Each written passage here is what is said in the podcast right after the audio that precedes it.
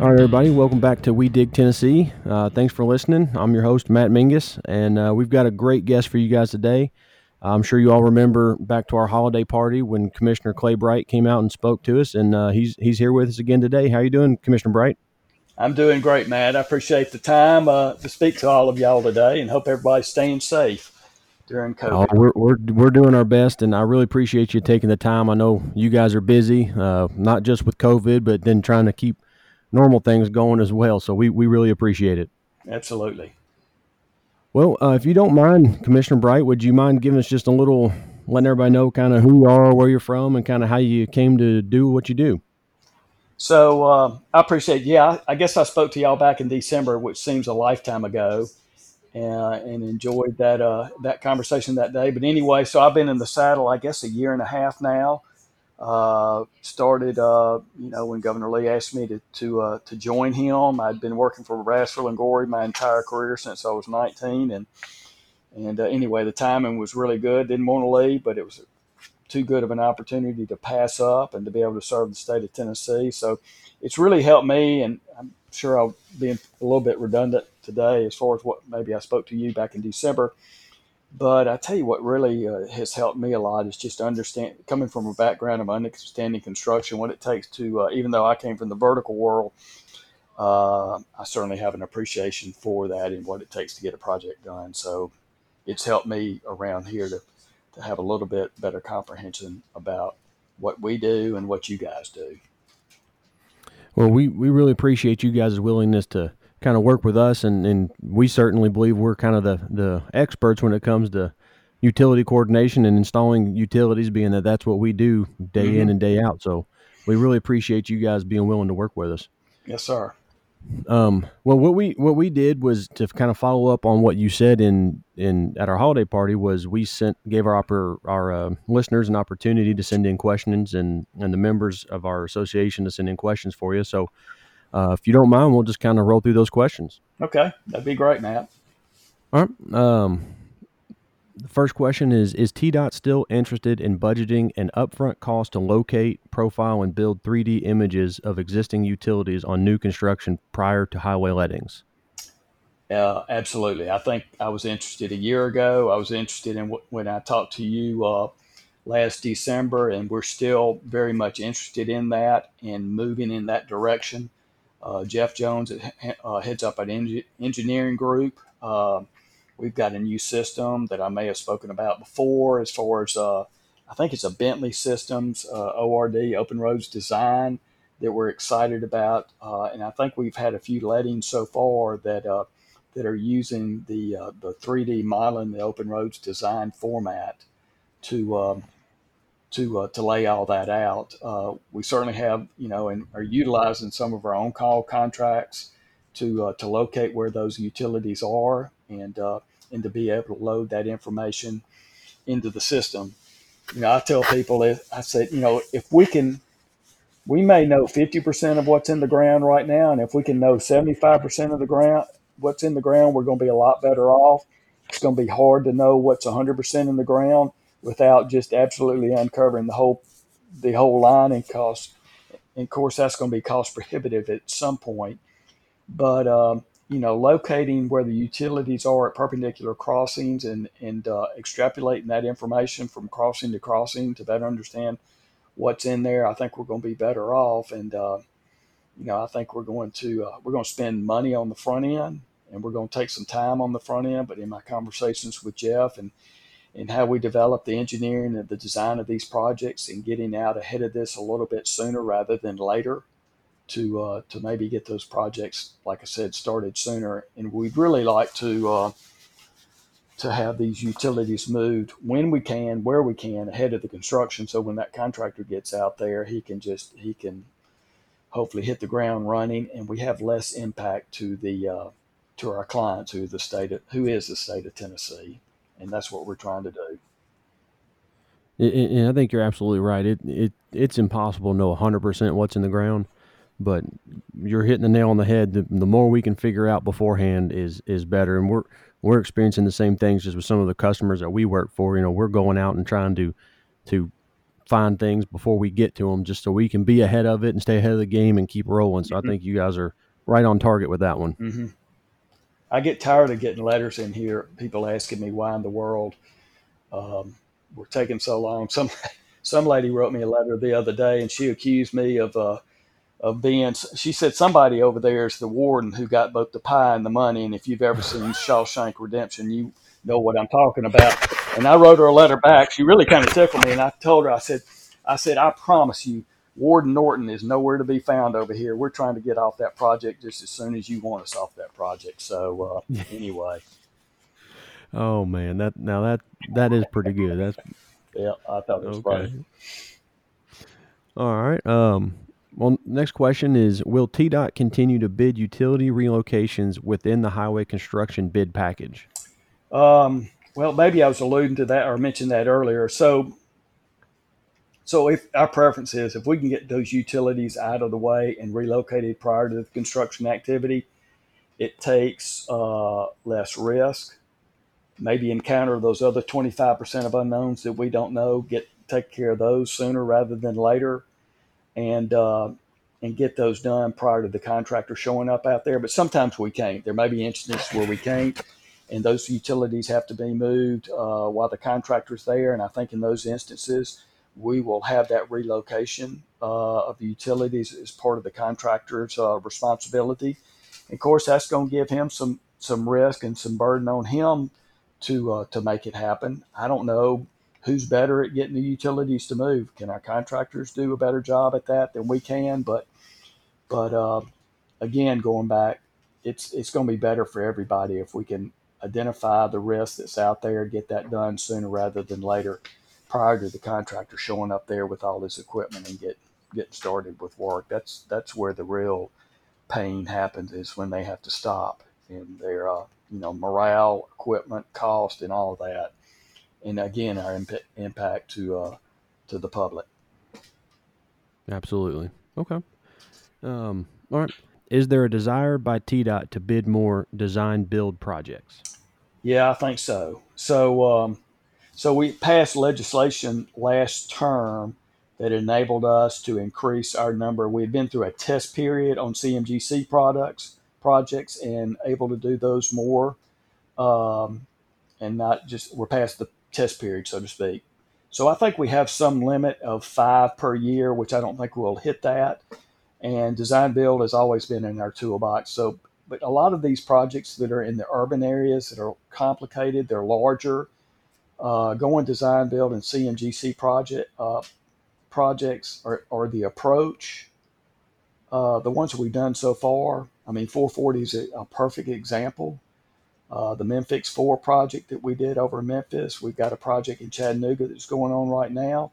They um, they have been extremely um, successful projects. So yeah, long answer, yes, we will continue to do it. And if some of these projects, as I said, get larger and more complicated, that will be um, the approach or the delivery method we will use. But I will also say the majority of the projects that we do out there, they will still remain to be design, bid, build kind of projects. I'll also mention what we're trying to do on these projects that are alternative delivery as far as the design build and the CMGC.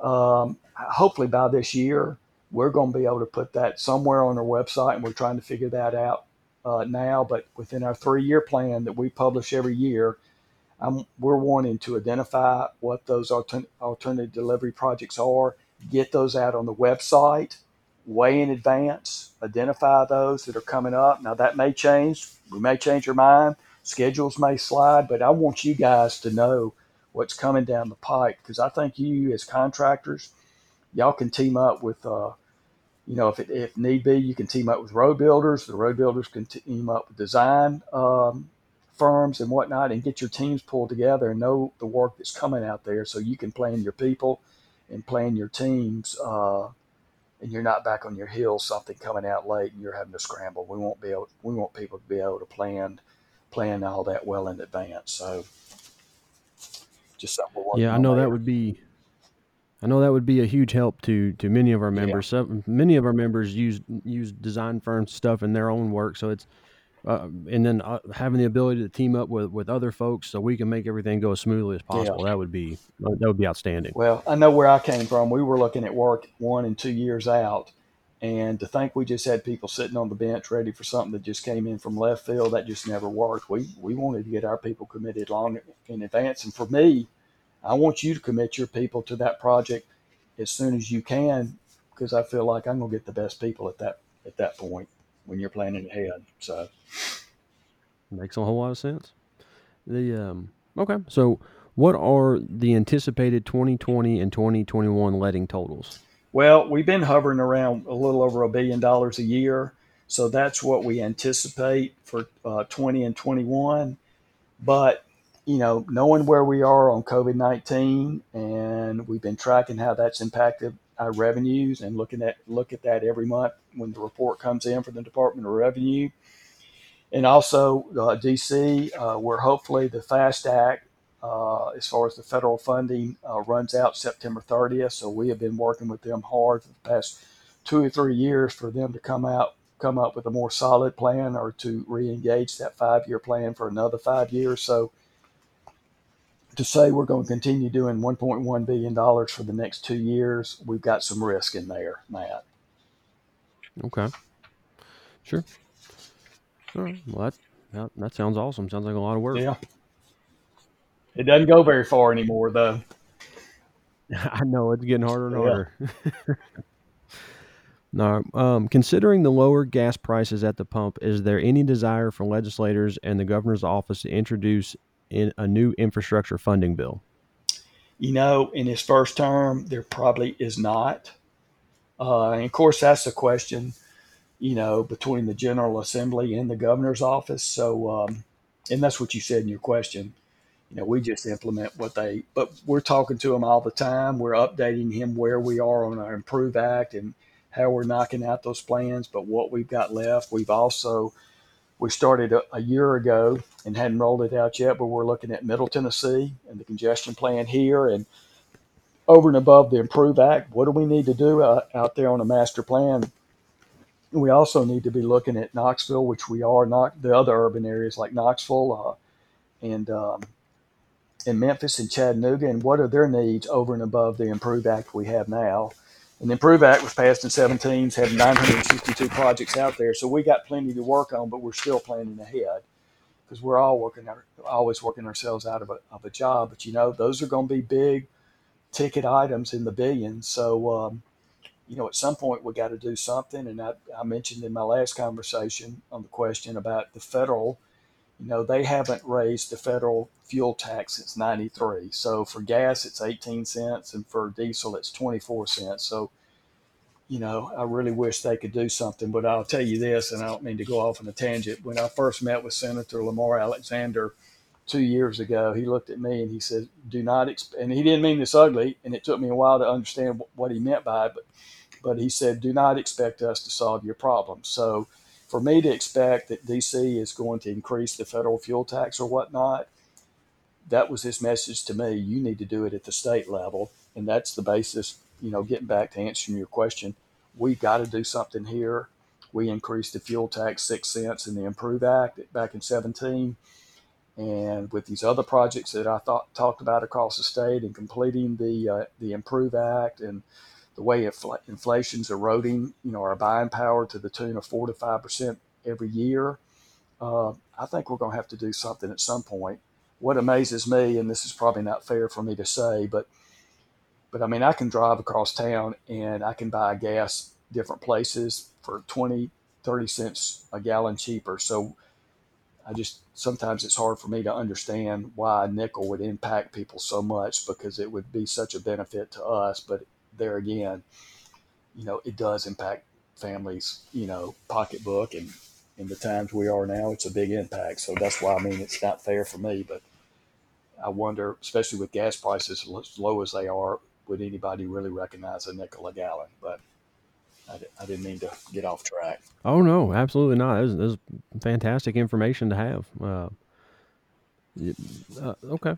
Well, I know I, I, what I can say is I I got the opportunity. I know you mentioned 440 earlier to drive on 440 for the first time uh, a few weeks ago after it was completely done, and I was impressed. So it's what y'all are doing is working. So I, I, I'm I'm happy with that.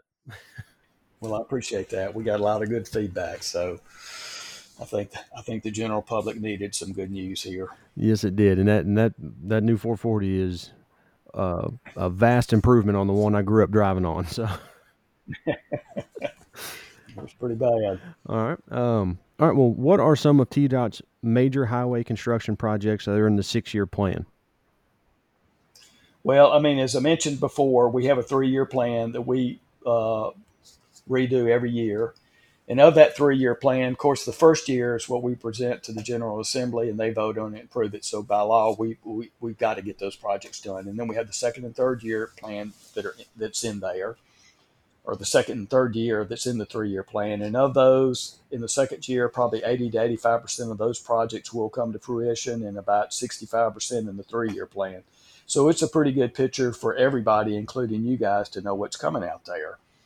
And also, that plan is also based on our four year uh, STIP plan, the State Transportation Improvement Plan, and it's rooted in the Improve Act that I've already talked about. So, so we try. That's you know another way we can let people know and uh, what's coming up, up out there, and we really try and distribute those projects as best we can. Since I've been here and previous, uh, the split between the money spent every year between r- rural and urban is probably about 50 50 plus or minus a percent or two.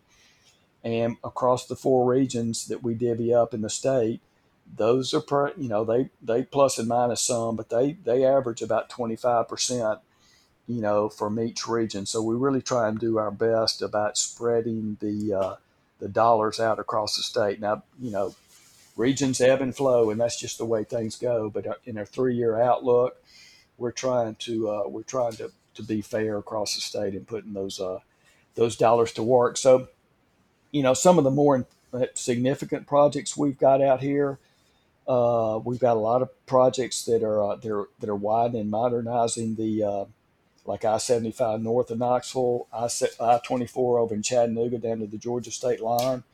Uh, I 65 uh, from Nashville all the way to Kentucky state line. I think we've got that split up in four phases. And one of those projects may be uh, design build just to get it done quicker.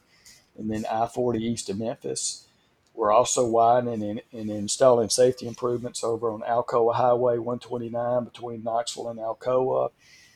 Uh, upgrading US 127. That one's got about seven or eight phases to it north of I 40 up in Cumberland and Fentress. That's been a big project that those counties have been uh, have been wanting for a long time. Uh, completion of the loop, uh, 374, the southern loop around Clarksville and Montgomery counties out there.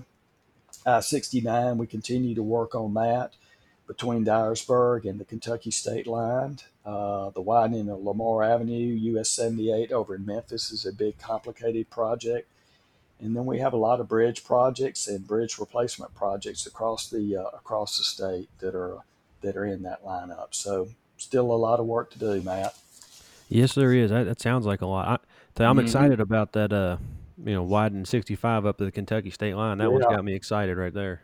Yeah. Well, Kentucky's always already done it. Of course, they have Mitch McConnell in Kentucky, so we uh, we always accuse them of uh, you know whatever. But anyway, they've got that road up there ready to go. So it's it's time we match it. And, and of course, if you've ridden it lately, it's it's got some bad bad spots that are really unsafe that we we really need to tackle, and that's why we, as I mentioned, we put one of the phases in design build so we can go ahead and hopefully get it knocked out. Well, that's awesome. It sounds like y'all have got a good a good handle on, on what's going on around the state to, to keep everyone that's driving safe and, and traveling on good roads. So I, I, that's awesome to hear. Yeah, absolutely. Uh, has the lighter traffic due to COVID 19 helped the schedule on the new TDOT highway projects and maintenance work? you know, maybe a little bit, but it's a little bit of a two edged sword too.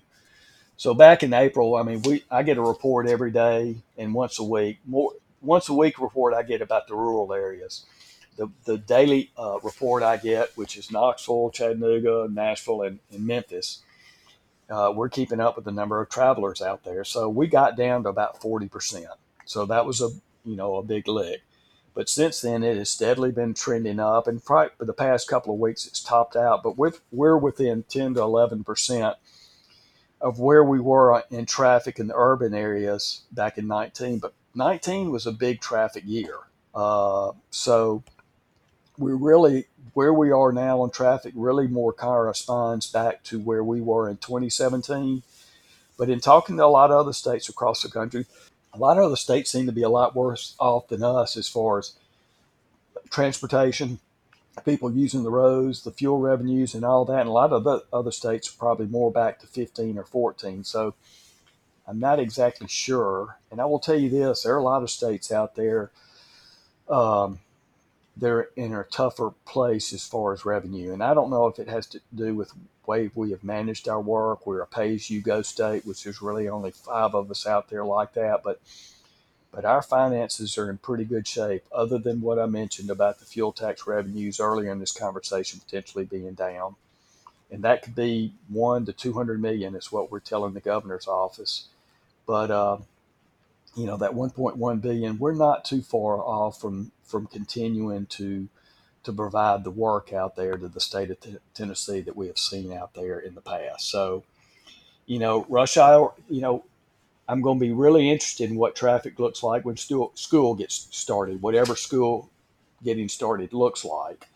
And uh, so that's going to be interesting on the traffic. And really, I don't know if you've noticed it in your group, but uh, we just don't seem to have a rush hour like we did. I mean, when I come to work in the morning and the evening, like I said, our traffic is with, with is within 10% of where it was in 19 but we're not seeing the peak traffic like we have in the past. So obviously, people are working from home and they're traveling, you know, at different times of the day. Um, so the other part of it I, that I wanted to mention to you, Matt, as far as being the double-edged sword, maybe with that lighter traffic that helps us a little bit, but also um, when you have less traffic, it's uh, people are going through these work zones a lot quicker. And I'm going to try and send you some information, Matt, after this call.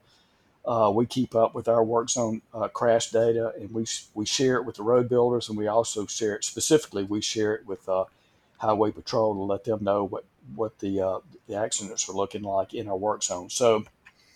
So let me read this out. So, despite the traffic decrease in traffic volumes due to COVID, this past quarter, which is second quarter, there's been a 17% increase in work zone crashes statewide. Uh, wow.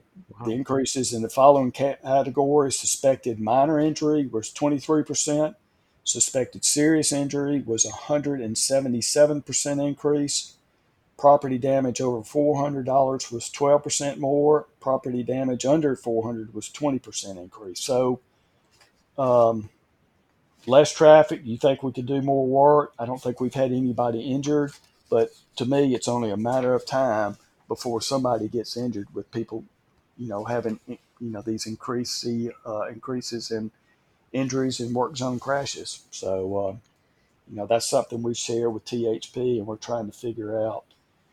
You know, is it is it an education issue? Is it an enforcement issue? What can we do to make these work zones safer? So, yeah, that's uh that's crazy. That's not uh, that's not something I would have expected to hear. So that's uh I'm any information you're willing to share with us, I would I'd be yeah. happy to share it with our with our group or even put it in the show notes so that anybody listening could click on it and and and kind of see what you're talking about because that, that I did not expect to hear that. That's crazy. Well, at some point, what we're trying to get ready for next year is what can we do? What tools do we need in these work zones to make them safer? Is it something on the enforcement? Do we need to increase fines? I don't know what it is. Some sort of camera enforcement has been discussed for years. So at some point, that's going to take some uh, some work on the General Assembly and the uh, legislative to to pass certain laws to help us keep those work zones safer. And at that point, we will certainly need y'all's participation and support in trying to get that done. So. I, I think I can speak for everybody in, in NUCA of Middle Tennessee that if you guys need our help on how to keep our guys safer, we are uh, got no problem with that. Absolutely, I appreciate that. Um, oh yeah, well, just let us know anything we can do, and, and we'll be happy to help out. I certainly um, will. Well, how has COVID nineteen affected TDOT's ability to get out and purchase right of ways or, or other things you guys do to to kick off a project? So back in March and April, we sent everybody home. We were set up for it. So of the 4,000 people we have, 2,000 are working from home, quote. We send them from headquarters and from the regions. And the other 2,000, they work in the field anyway. I mean, this the construction guys, the maintenance guys, just like you, they, they can't work from home for obvious reasons. So, but there are departments that have been affected, and right away, that's a great question. Right away has certainly been affected. You know, they weren't able to get out, get on those properties, look at the properties. I mean, a lot of them we have to get inside the businesses and and do those audits. You know, meet with the homeowners if they're moving, going through their houses. So we really have had to for the first couple of months had to really slow that down and figure out what we were going to do and had to do all that safely. So, uh, so it, it's been a it's been a challenge for us because I mean all these are the negotiations and closing they're being they're being done in person. So, uh, and we're try, trying to figure out different ways to do it. Can we do it by FaceTime and them doing videos throughout their homes and whatnot to uh, to try and facilitate that? So. Um, and we're increasing our staff in the right of way to uh, because it's just taking longer for right of way to be purchased. Not just going out there and buying a piece of property, but like I said, when you've got businesses to move and homes to move, it's just a lot more involved and there's a lot more face to face. So we're we're trying to figure it out, but the process is taking more time. So I'd say probably of all our different divisions, right away way has been one of the ones that has been most has been heavily impacted that. Okay. Well, now, kind of with everything we've talked about, kind of combined with with the COVID, the delay in the right of ways, the you know the less traffic, and it's any of this leading to any delays in getting new projects going? Um, no, I don't think so. I mean, we've had we've had things lined up. Now there will probably be to say everything's right on target and we hadn't had a slip here or there. That that's probably not a correct statement. But as far as the lettings we've had and the projects that we're trying to get out there, uh, we've been hitting that pretty hard. So I think we're still keeping our head above water there. But you know what? The question that we have is, what do we not know? And you know, we're trying to get these projects and the design and all that and the right of way and everything done in advance so we can so we can meet these lettings. I mean, our job is to spend every dollar that comes in. So, we're, Matt, we're still doing that. We're spending all the money but uh, we're being very cautious and really it just takes a lot on leadership when you got a lot of folks working at home and not able to just look over their shoulder every day to make sure everybody's doing what they they need to do to have uh, to have these projects ready to go and where they need to be and to be in the form and uh, you know to have the information there that y'all can bid them and we can move on and get the projects done so so uh, there's probably been a little bit up up uh, uh ohs maybe here and there that I don't know about, but uh, but I think we're still treading water pretty good there. Good, that's awesome. Yeah, I was gonna say we, we, we haven't really felt much of a slowdown from it, so I, I didn't know if maybe it was affecting other parts of what you guys do, but yeah, we're things are rolling right along for us.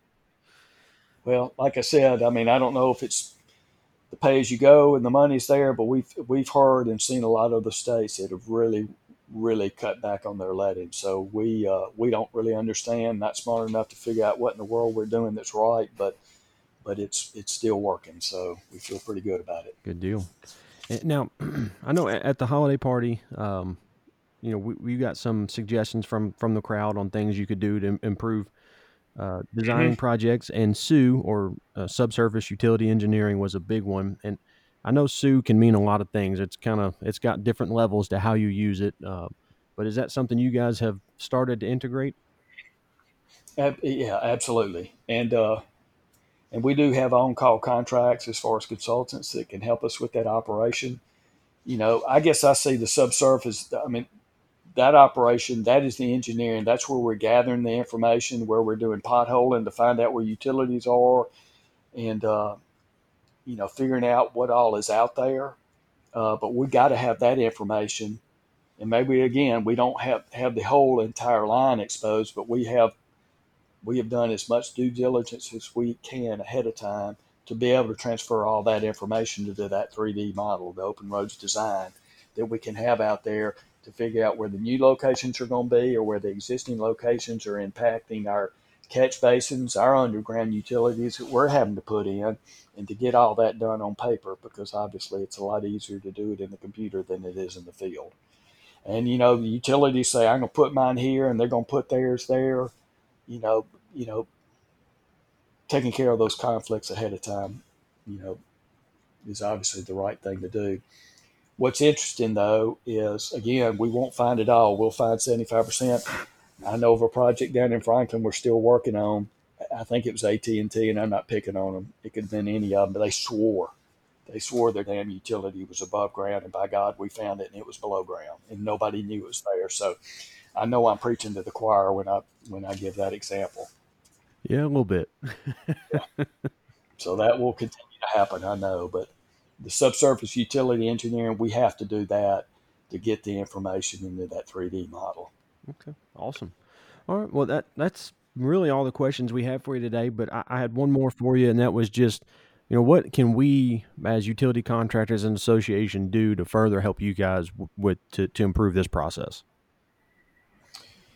Well, I, I, mentioned the deal about work zone. I mean, safety is a big deal to me, especially with my background and all that. I mean, we want our workers to go home to their families and we want them to come back to work the next day. So that is something we'll follow up with you on and strategize going forward. And then just how we can better eliminate risks that are out there. And again, I, like I said, I understand working in the ground, that's where the biggest risk for any project is. And just how we continue to use technology and understand what's out there in working with the utilities and um, um, and how we work with those utilities better to uh, to get them to get them in there and get their work done ahead of time. I know on a lot of projects, I guess it's through Chapter 86 or whatnot, we can pay the utilities there, but we need to have that process done sooner rather than later. And I don't mean to be beating a dead horse there, but uh, we just got to do all that earlier. And having feedback from y'all and suggestions how, on how we can do that. And a lot of it has to do with relationships with these utilities and knowing the right person to talk to and doing that. That's a huge help. So sometimes you guys may have better contacts there than we do. So, okay, and we, we'll be happy to share any information we can with you guys to make these processes go as smooth as possible. Because you're you're exactly right. I don't know how many times over the years we'll be on a project and something's in conflict somewhere else, we got to pull a crew off, go take care of that, then go back to what we were doing. So it's a uh, the more we can help coordinate these things and make things go smoother for everybody, we're we're happy to be a part of it. Absolutely. All right. Well, Commissioner, that like I said, that's about all the questions we had for you. So, man, again, I really appreciate you joining us. Well, I'm sorry, Matt, it couldn't be in person. I look forward to to uh, doing that. I, I've really missed that part of what I do. So uh, I hope all of you stay safe and keep working out there. Yes, sir. Thank you very much. All right, guys. Uh, Commissioner Bright has now left the recording. Uh, again, I just want to say a huge thank you to his office and Commissioner Bright for, you know, getting involved and helping us set this up and following up on what we heard at the holiday party. You know, I was very uh, inspired and happy with what I heard at the holiday party, and I, I know that a lot of you were as well. And it's just awesome that Commissioner Bright is still engaged with us and, and, you know working with us to make this better. And you know his him seeing that the safety of our guys is important, as he mentioned in this interview, is just another awesome thing from his office. So we we really appreciate what you guys are doing. Um, with that, guys, we'll wrap it up today.